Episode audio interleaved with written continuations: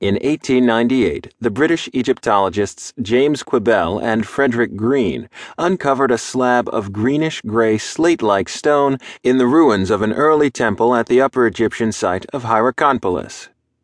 This was not a find which, like Tutankhamun's tomb 24 years later, would bring the world's journalists racing to the scene, but its discoverers were almost immediately aware of its importance. Like the Rosetta Stone, this carved slab, the Narmer palette, would have powerful repercussions for the study of ancient Egypt, spreading far beyond its immediate significance at Hierakonpolis. For the next century or so, this object would be variously interpreted by Egyptologists attempting to solve numerous different problems, from the political origins of the Egyptian state to the nature of Egyptian art and writing. No single object can necessarily typify an entire culture, but the Narmer palette is one of a few surviving artifacts from the Nile Valley that are so iconic and so rich in information that they can act as microcosms of certain aspects of ancient Egyptian culture as a whole. The Narmer Palette The palette is one of the first exhibits to be encountered by visitors to the Egyptian Museum in Cairo. It is a shield shaped slab of greenish stone, 63 centimeters high, with carved low relief decoration on both faces, and it is usually dated to the final century of the fourth millennium BC. On the front, there is a depiction of intertwined, long necked lions, serpopards held on leashes by two bearded men. Symmetrical pairs of tamed beasts such as these seem to be adapted from early Mesopotamian, perhaps Elamite iconography. But in an Egyptian context, they may specifically represent the enforced unification of the two halves of the country, which is a theme in Egyptian art and texts throughout the Pharaonic period.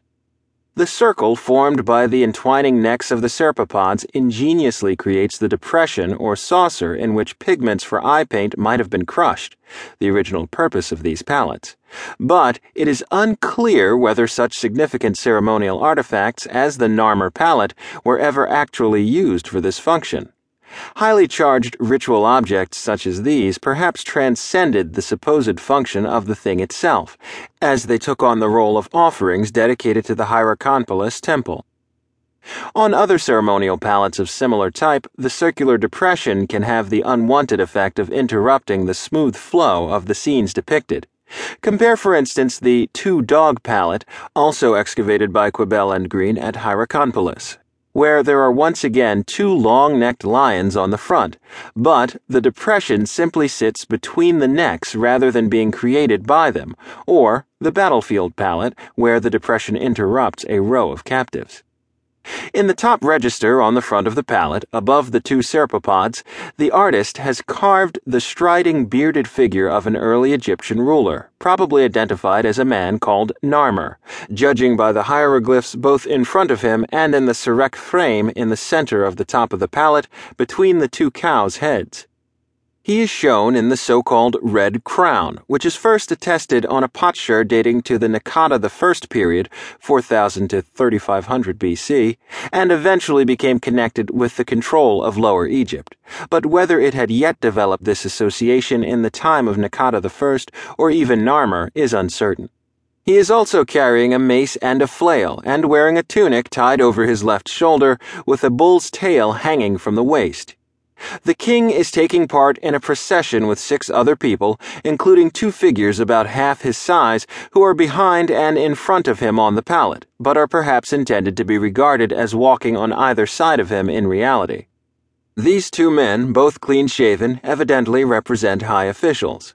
The one to the left is evidently a sandal bearer, since he carries a pair of sandals in one hand and a small vessel in the other while a pectoral, or perhaps royal seal, is tied around his neck by a cord. A single hieroglyph in a rectangular frame or box is placed behind and above his head, this sign probably being a representation of a reed float, but of uncertain meaning in this context, is usually rendered phonetically as underscored D B 3. He also has two different signs in front of his head, apparently a superimposed rosette sign and the dotted HM sign that later came to have several meanings, including servant.